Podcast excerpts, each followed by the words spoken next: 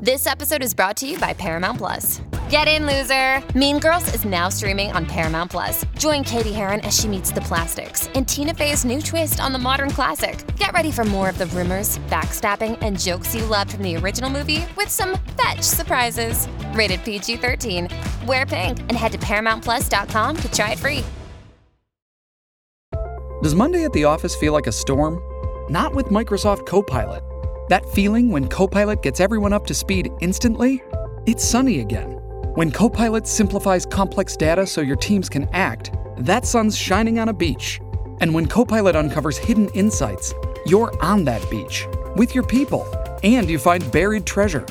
That's Microsoft Copilot. Learn more at Microsoft.com slash AI for all.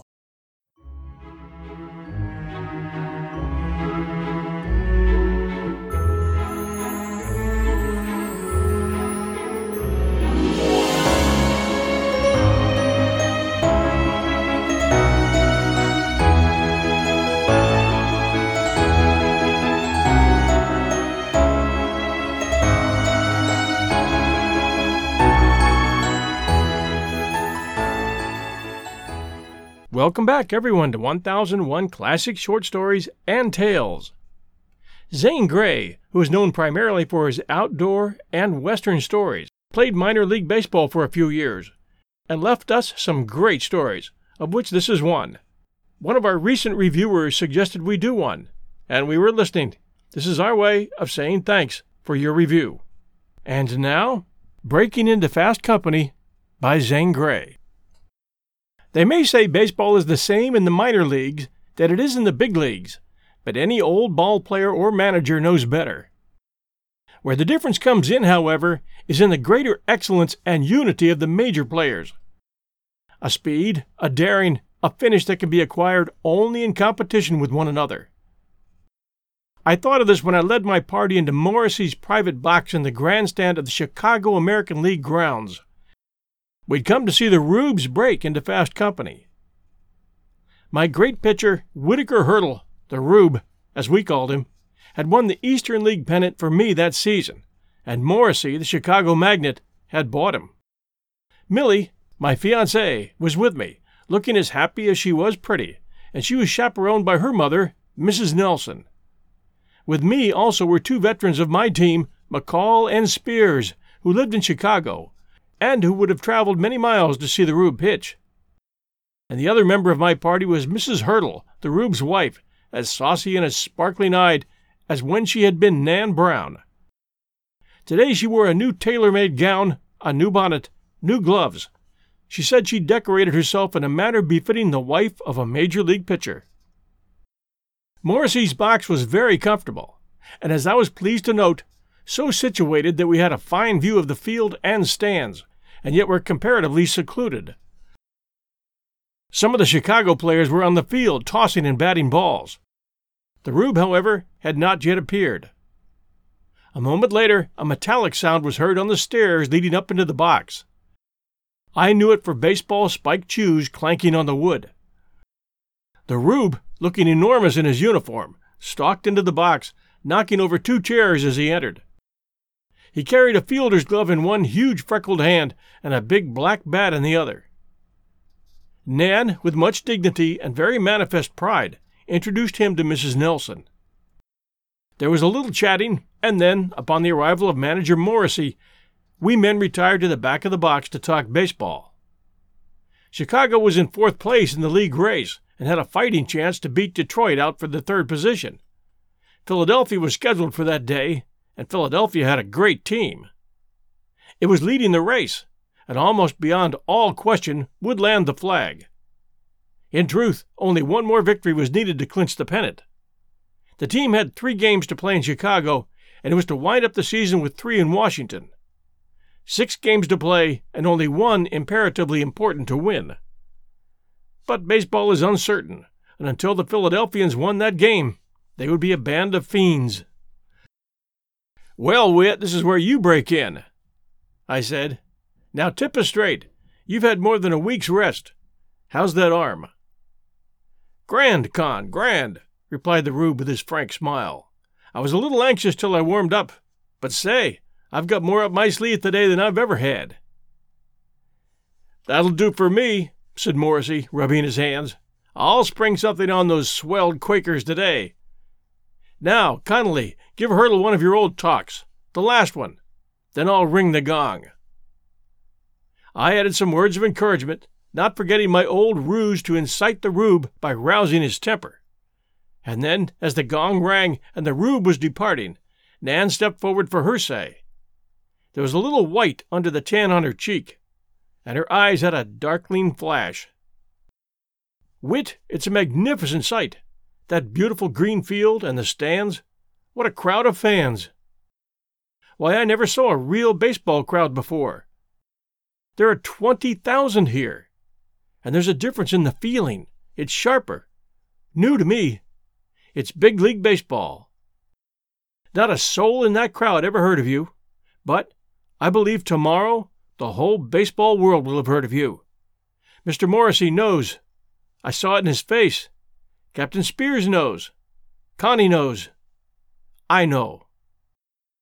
Then she lifted her face and, pulling him down within reach, she kissed him.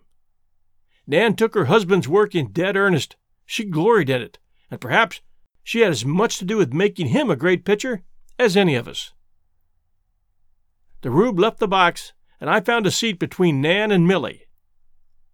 The field was a splendid sight. Those bleachers made me glow with managerial satisfaction.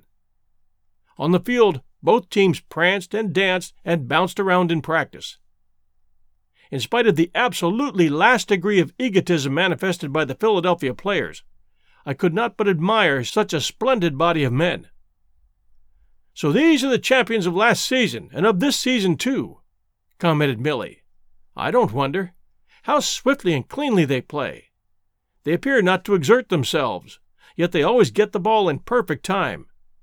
It all reminds me of, of the rhythm of music. And that champion batter and runner, that Lane in center, isn't he just beautiful? He walks and runs like a blue ribbon winner at a horse show.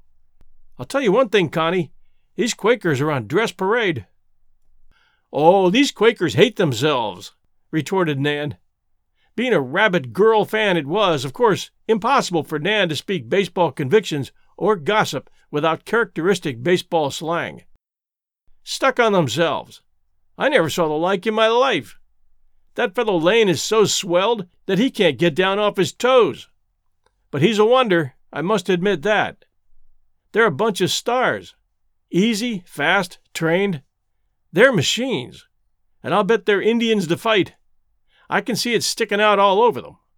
This will certainly be some game with Witt handing up that jump ball of his to this gang of champs.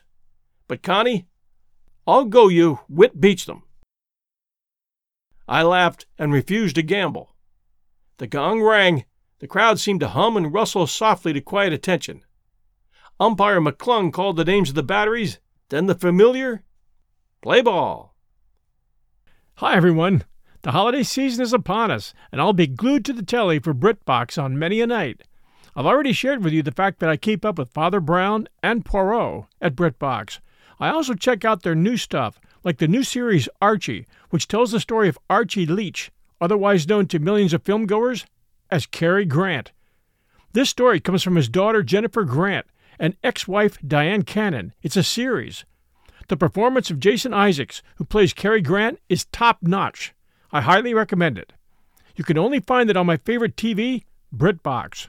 Sign up to BritBox today to stream Archie and other fan favorites today from any device. I have a special, limited-time offer for my U S and Canadian listeners. Get fifty percent off your first month when you sign up for a monthly plan, but only if you go to BritBox dot com and use my promo code one thousand one stories at checkout. Don't wait. Get fifty percent off your first month. Just use promo code one thousand one stories at BritBox dot com. Try it. You'll like it.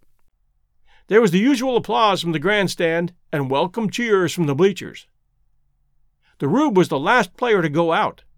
Morrissey was a manager who always played to the stands, and no doubt he held the Rube back for effect. If so, he ought to have been gratified. That moment reminded me of my own team and audience upon the occasion of the Rube's debut. It was the same, only here it happened in the big league, before a championship team and twenty thousand fans. The roar that went up from the bleachers might well have scared an unseasoned pitcher out of his wits. And the Quakers lined up before their bench and gazed at this newcomer who had the nerve to walk out there to the box. Cogswell stood on the coaching line, looked at the Rube, and then held up both arms and turned toward the Chicago bench as if to ask Morrissey, "Where did you get that?" Nan, quick as a flash to catch a point, leaned over the box rail and looked at the champions with fire in her eye. "Oh, you just wait," she bit out between her teeth.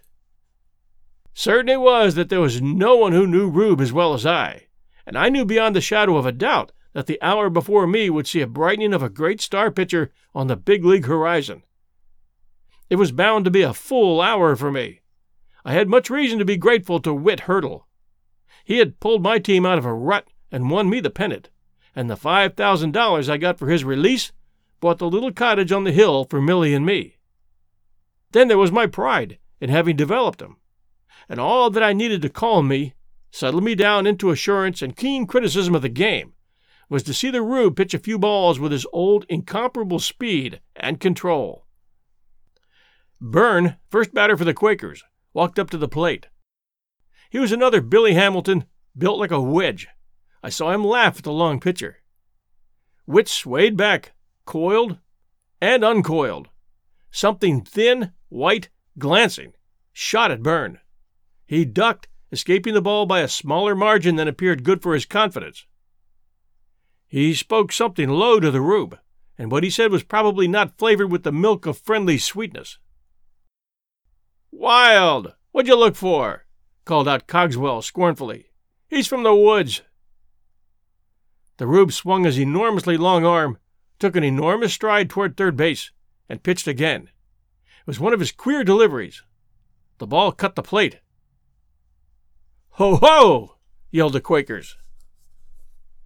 The Rube's next one was his out curve. It broke toward the corner of the plate and would have been a strike had not Byrne popped it up. Calliope, the second hitter, faced the Rube, and he too, after the manner of ball players, made some remark meant only for the Rube's ears. Calliope was a famous waiter. He drove more pitchers mad with his implacable patience than any hitter in the league. The first one of the Rubes he waited on crossed the in corner. The second crossed the outside corner, and the third was Rube's wide, slow, tantalizing stitch ball, as we call it, for the reason that it came so slow a batter could count the stitches.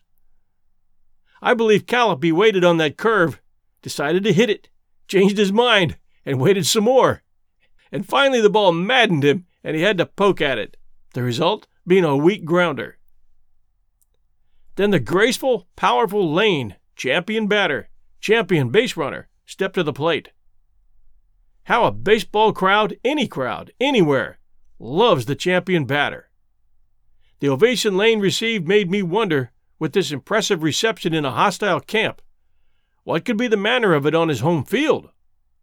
Any boy ball player from the lots seeing Lane knock the dirt out of his spikes and step into position would have known he was a four hundred hitter.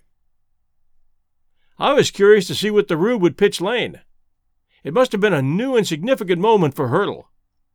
Some pitchers actually wait when facing a hitter of Lane's reputation, but he, on his baseball side, was peculiarly unemotional. Undoubtedly he could get furious, but that only increased his effectiveness.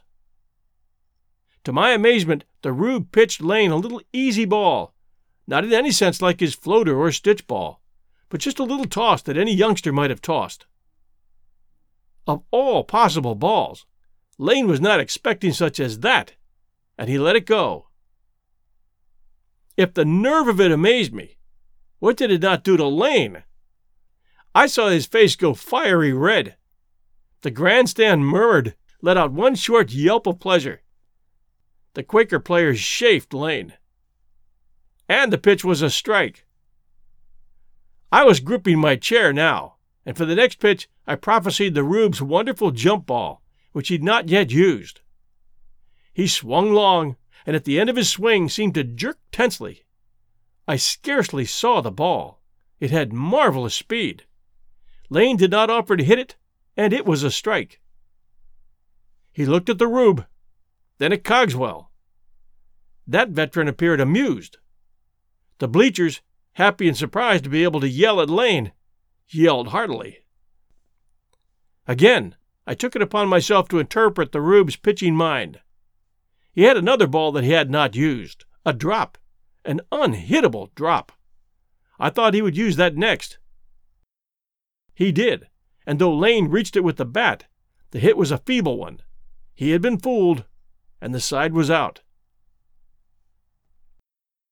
Poole, the best of the Quakers' pitching staff, walked out to the slab. He was a left-hander, and Chicago, having so many players who batted left-handed, always found a southpaw a hard nut to crack. Cogswell, field manager and captain of the Quakers, kicked up the dust around first base and yelled to his men, "Get in the game!" Stats hit Poole's speedball into deep short and was out. Mitchell flew out to Byrne. Rand grounded to second.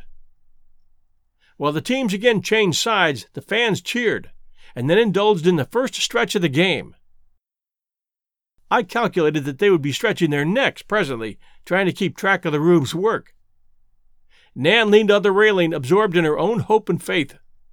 Millie chattered about this and that, people in the boxes, and the chances of the game. My own interest, while it did not wholly preclude the fortunes of the Chicago players at the bat, was mostly concerned with the Rube's fortunes in the field. In the Rube's half inning, he retired Bannister and Blandy on feeble infield grounders, and worked Cogswell into hitting a wide curve high in the air. Poole meant to win for the Quakers if his good arm and cunning did not fail him, and his pitching was masterly. McCloskey fanned, Hutchinson fouled out, Brewster got a short safe fly just out of reach, and Hoffner hit to second, forcing Brewster. With Dugan up for the Quakers in the third inning, Cogswell and Bannister, from the coaching lines, began to talk to the Rube. My ears, keen from long practice, caught some of the remarks in spite of the noisy bleachers. "Say, Busher, you've lasted longer than we expected, but you don't know it." "God darn you city ball tossers! Now you just let me alone." "We're coming through the rye." "My top-heavy rustic friend, you'll need an airship presently when you go up." All the badinage was good-natured, which was sure proof that the Quakers had not arrived at anything like real appreciation of the Rube. They were accustomed to observe the trying out of many youngsters, of whom ninety-nine out of a hundred failed to make good. Dugan chopped at three strikes and slammed his bat down. Hucker hit a slow fly to Hoffner. Three men out on five pitched balls. Cogswell, old warhorse that he was, stood a full moment and watched the Rube as he walked to the bench. An idea had penetrated Cogswell's brain, and I would have given something to know what it was. Cogswell was a great baseball general, and though he had a preference for matured ball players, he could, when pressed, see the quality in a youngster. He picked up his mitt and took his position at first with a gruff word to his players. Rand for Chicago opened with a hit, and the bleachers, ready to strike fire, began to cheer and stamp. When McCloskey, in an attempt to sacrifice, beat out his bunt, the crowd roared. Rand, being slow on his feet, had not attempted to make third on the play. Hutchinson sacrificed, neatly advancing the runners. Then the bleachers played the long, rolling drum of clattering feet with shrill whistling accompaniment. Brewster batted a wicked ground ball to Blandy. He dove into the dust, came up with the ball, and feinting to throw home, he wheeled and shot the ball to Cogswell, who in turn shot it to the plate to head Rand. Runner and ball got there apparently together, but umpire McClung's decision went against Rand. It was fine, fast work, but how the bleachers stormed at McClung. Again, the head of the Quakers' formidable list was up. I knew from the way that Cogswell paced the coaching box that the word had gone out to look the Rube over seriously. There were possibilities, even in Rubes. Byrne carefully stepped into the batter's box, as if he wanted to be certain to the breadth of a hair how close he was to the plate. He was there this time to watch the Rube pitch, to work him out, and to see what was what. He crouched low, and it would have been extremely hard to guess what he was up to. His great play, however, was his ability to dump the ball and beat out the throw to first. It developed presently that this was now his intention, and that the Rube knew, and pitched him the one ball which is almost impossible to bunt, a high-in curve over the inside corner. There was no mistaking the Rube's magnificent control. True as a plumb line, he shot up the ball, once, twice, and Byrne fouled both, two strikes. Grudgingly he waited on the next, but it too was over the corner, and Byrne went out on strikes. The great crowd did not, of course, grasp the finesse of the play, but Byrne had struck out, and that was enough for them. Calliope, the famous spiker, who had put many a player out of the game for weeks at a time, strode into the batter's place, and he, too, was not at the moment making any funny remarks. The Rube delivered a ball that all but hit Calliope fair on the head. It was the second narrow escape for him, and the roar he let out showed how he resented being threatened with a little of his own medicine. As might have been expected, and very likely as the Rube intended, Calliope hit the next ball, a sweeping curve, up over the infield. I was trying to see all the intricate details of the motive and action on the field, and it was not easy to watch several players at once. But while Byrne and Calliope were having their troubles with the Rube, I kept the tail of my eye on Cogswell. He was prowling up and down the third baseline. He was missing no signs, no indications, no probabilities, no possibilities. But he was in doubt. Like a hawk he was watching the Rube, and, as well, the crafty batters. The inning might not tell the truth as to the Rube's luck, though it would test his control. The Rube's speed and curves, without any headwork, would have made him a pitcher of no mean ability. But was this remarkable placing of balls just an accident? Hey, it's Kaylee Cuoco for Priceline. Ready to go to your happy place for a happy price? Well, why didn't you say so? Just download the Priceline app right now and save up to sixty percent on hotels. So whether it's Cousin Kevin's Kazoo Concert in Kansas City, go Kevin, or Becky's Bachelorette Bash in Bermuda, you never have to miss a trip ever again. So download the Priceline app today. Your savings are waiting. Go to your happy place for a happy price. Go to your happy price, Priceline. That was the question. When Byrne walked to the bench, I distinctly heard him say, "Come out of it, you dubs. I say you can't work him or wait him. He's pegging him out of a gun." Several of the Quakers were standing up from the bench, all intent on the Rube. He had stirred them up. First, it was humor. Then ridicule, curiosity, suspicion, doubt. And I knew it would grow to wonder and certainty, then fierce attack from both tongues and bats, and lastly, for ball-players are generous, unstinted admiration. Somehow, not only the first climaxes of a game, but the decisions, the convictions, the reputations of pitchers and fielders evolve around the great hitter. Plain it was that the vast throng of spectators, eager to believe in a new find, wild to welcome a new star, yet loath to trust to their own impulsive judgments, held themselves in check until once more the great Lane had faced the Rube. The field grew tolerably quiet just then. The Rube did not exert himself. The critical stage had no concern for him. He pitched Lane a high curve over the plate, but in close, a ball meant to be hit and a ball hard to hit safely. Lane knew that as well as any hitter in the world, so he let two of the curves go by. Two strikes. Again, the Rube relentlessly gave him the same ball, and Lane, hitting viciously, spitefully, because he did not want to hit that kind of a ball, sent up a fly that Rand easily captured. "Oh, I don't know. Pretty fair, I guess," yelled a tenor-voiced fan, and he struck the keynote. And the bleachers rose to their feet and gave the Rube the rousing cheer of the brotherhood of fans. Hoffner walked to first on a base on balls. Sweeney advanced him. The Rube set up a giant fly to Calliope. Then Stats hit safely, scoring the first run of the game. Hoffner crossed the plate amid vociferous applause. Mitchell ended the inning with a fly to Blandy.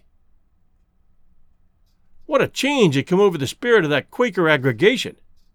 It was something to make a man thrill with admiration and, if he happened to favor Chicago, to fire all his fighting blood. The players poured upon the Rube a continuous stream of scathing abuse.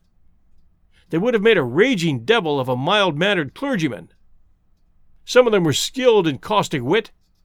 Most of them were possessed of forked tongues, and Cogswell, he of a thousand baseball battles, had a genius for inflaming anyone he tormented. This was mostly beyond the ken of the audience and behind the back of the umpire, but it was perfectly plain to me. The Quakers were trying to rattle the Rube, a trick of the game as fair for one side as for the other. I sat there tight in my seat, grimly glorying in the way that Rube refused to be disturbed. But the lion in him was rampant. Fortunately, it was a strange gift to pitch better the angrier he got, and the more the Quakers flayed him, the more he let himself out to their crushing humiliation. The inning swiftly passed to the eighth, with Chicago failing to score again, with Philadelphia failing to score at all. One scratch hit and a single, gifts to the weak end of the batting list, were all the lank pitcher allowed them. Long since the bleachers had crowned the Rube. He was theirs, and they were his, and their voices had the peculiar strangled hoarseness due to overexertion. The grandstand, slower to understand and approve, arrived later, but it got there about the seventh, and ladies' gloves and men's hats were sacrificed. In the eighth, the Quakers reluctantly yielded their meed of praise, showing it by a cessation of their savage, wordy attacks on the Rube. It was a kind of sullen respect, wrung from the bosom of great foes. Then the ninth inning was at hand. As the sides changed, I remembered to look at the feminine group in our box. Millie was in a most beautiful glow of happiness and excitement. Nan sat rigid, leaning over the rail, her face white and drawn, and she kept saying in a low voice, "Will it never end?" Missus Nelson stared wearily. It was the Quakers' last stand. They faced it as a team that had won many a game in the ninth with two men out. Dugan could do nothing with the Rube's unhittable drop, for a drop curve was his weakness, and he struck out. Hucker hit to Hoffner, who fumbled, making the first error of the game. Poole dumped the ball, as evidently the Rube desired, for he handed up a straight one. But the bunt rolled teasingly, and the Rube, being big and tall, failed to field it in time. Suddenly the whole field grew quiet. For the first time, Cogswell's coaching was clearly heard. "One out! Take a lead. Go through this time. Go through." Could it be possible, I wondered, that after such a wonderful exhibition of pitching, the Rube would lose out in the ninth? There were two Quakers on base, one out, and two of the best hitters in the league on deck, with a chance of Lane getting up. Oh, oh, oh, Nan moaned. I put my hand on hers. "Don't quit, Nan. You'll never forgive yourself if you quit. Take it from me. Wit will pull out of this hole." And what a hole that was for the Rube on the day of his break into fast company. I measured it by his remarkable deliberation. He took a long time to get ready to pitch to Byrne, and when he let drive, it was as if he'd been trifling all before in the game. I could think of no way to figure it, except that when the ball left him, there was scarcely any appreciable interval of time before it cracked in Sweeney's mitt. It was the Rube's drop ball, which I believed unhittable. Byrne let it go by, shaking his head as McClung called it a strike. Another followed, which Byrne chopped at vainly. Then, with the same upheaval of his giant frame, the same flinging of long arms and lunging forward, the Rube delivered a third drop, and Byrne failed to hit it. The voiceless bleachers stamped on the benches, and the grandstand likewise thundered. Calliope showed his craft by stepping back and hitting Rube's high pitch to the left. Hoffner leaped across and plunged down, getting his gloved hand in front of the ball. The hit was safe, but Hoffner's valiant effort saved a tie score. Lane up, three men on bases, two out. A one-run lead in the balance. Not improbably, there were many thousand spectators of that thrilling moment who pitied the Rube for the fate which placed Lane at the bat then. But I was not one of them. Nevertheless, my throat was clogged, my mouth dry, and my ears full of bells. I could have done something terrible to hurtle for his deliberation, yet I knew he was proving himself what I'd always tried to train him to be. Then he swung, stepped out, and threw his body with the ball. This was his rarely used pitch, his last resort, his fast rise ball that jumped up a little at the plate. Lane struck under it. How significant on the instant to see old Cogswell's hands go up. Again the Rube pitched, and this time Lane watched the ball go by. Two strikes. The whole audience leaped to its feet, whispering, yelling, screaming, soaring, bawling. Then Rube received the ball from Sweeney, and quick as lightning he sped it plateward. The great Lane struck out. The game was over. Chicago won, Philadelphia zero. In that whirling moment when the crowd went mad and Millie was hugging me and Nan pounding holes in my hat, I had a queer sort of blankness, a section of time when my sensations were deadlocked. "Oh, Connie, look!" cried Nan. I saw Lane and Cogswell warmly shaking hands with the Rube. Then the hungry, clamoring fans tumbled upon the field and swarmed about the players. Whereupon Nan kissed me and Millie, and then kissed Missus Nelson. In that radiant moment, Nan was all sweetness. "It is the Rube's break into fast company," she said. Thanks for joining us at ten oh one Classic Short Stories and Tales with this great baseball story by Zane Gray. And now, here are some recent reviews. We do hope you take a chance to send us a review. We would appreciate that very much, as we do appreciate your listening to us today and every week. Our first one, great podcast, five stars. ten oh one covers a wide array of classic literature in a truly delightful way. I highly recommend the episode Sunday Ball by Zane Gray. It's my favorite choice by the narrator so far. And that one from Ash Landish, twenty-nine, Apple Podcast, U S Next one, good stuff, five stars. Fun listening, good voice. And that one from A Punisher, Apple Podcast, U S And this one, Down Home, great reading. Five stars. I love listening to the wide variety of stories, especially Sherlock Holmes. For someone who hasn't done a lot of pleasure reading, these tales not only entertain, but provide interesting knowledge about various parts of history and authorship. I have painted, landscaped, and remodeled while listening. Keep it coming. That one from Super Duper Easy, Apple Podcast, U S And this one, fantastic storytelling, five stars. Thanks, John, for your dedication to bringing fantastic stories to life through your expert narration. I really enjoy your podcast and look forward to each new episode. I was thrilled when you took my first review on board and began including more stories from female authors. Fantastic job. Well done. That's from Airy from Oz, Apple Podcast, Australia. And this one, Trolls Will Be Trolls. Five stars. I love this podcast and think the narration and production are both excellent. I wish I'd shared my opinion before, but better late than never, I suppose. I hope you disregard the trollish listener who repeatedly pelts you with unfair and untrue criticism. Just chalk it up to Trolls Will Be Trolls. That one from Cat and Cord, Apple Podcast, U S And this one, wonderful stories, five stars. As a lover of authors such as M R James and H P Lovecraft, I really enjoy listening to these readings. It makes the mandatory housework a welcome break from work and study. John, you do a wonderful job. Thanks. That one from Peepop sixty-seven, Apple Podcast, Australia. And this one, great stories, five stars. I'm so lucky I found this podcast. The stories are great, especially the Sherlock Holmes stories. And the narrator's voice is so soothing. Keep them coming, especially those Sherlock Holmes stories. That one from Dwine's twenty-nine, Apple Podcast, U S. And this one, wonderful, five stars. Been looking for something like this podcast for a while now. I'm glad I stumbled upon it.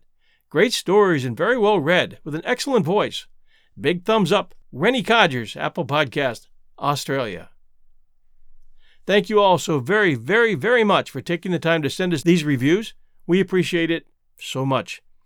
We'll be back real soon. This is your host and storyteller, John Hagedorn, and this is our story.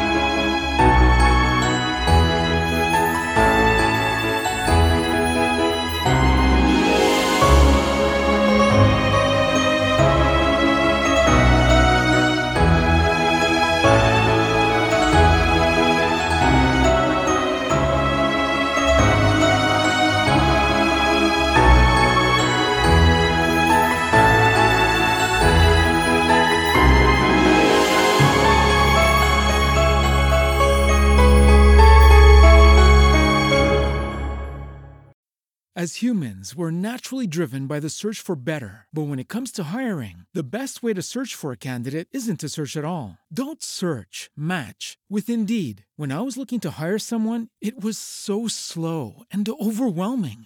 I wish I had used Indeed. If you need to hire, you need Indeed. Indeed is your matching and hiring platform, with over three hundred fifty million global monthly visitors according to Indeed data, and a matching engine that helps you find quality candidates fast. Ditch the busy work. Use Indeed for scheduling, screening, and messaging so you can connect with candidates faster. And Indeed doesn't just help you hire faster. ninety-three percent of employers agree Indeed delivers the highest quality matches compared to other job sites, according to a recent Indeed survey. And listeners of this show will get a seventy-five dollars sponsored job credit to get your jobs more visibility at Indeed.com slash podcast. That's Indeed.com slash podcast. Terms and conditions apply.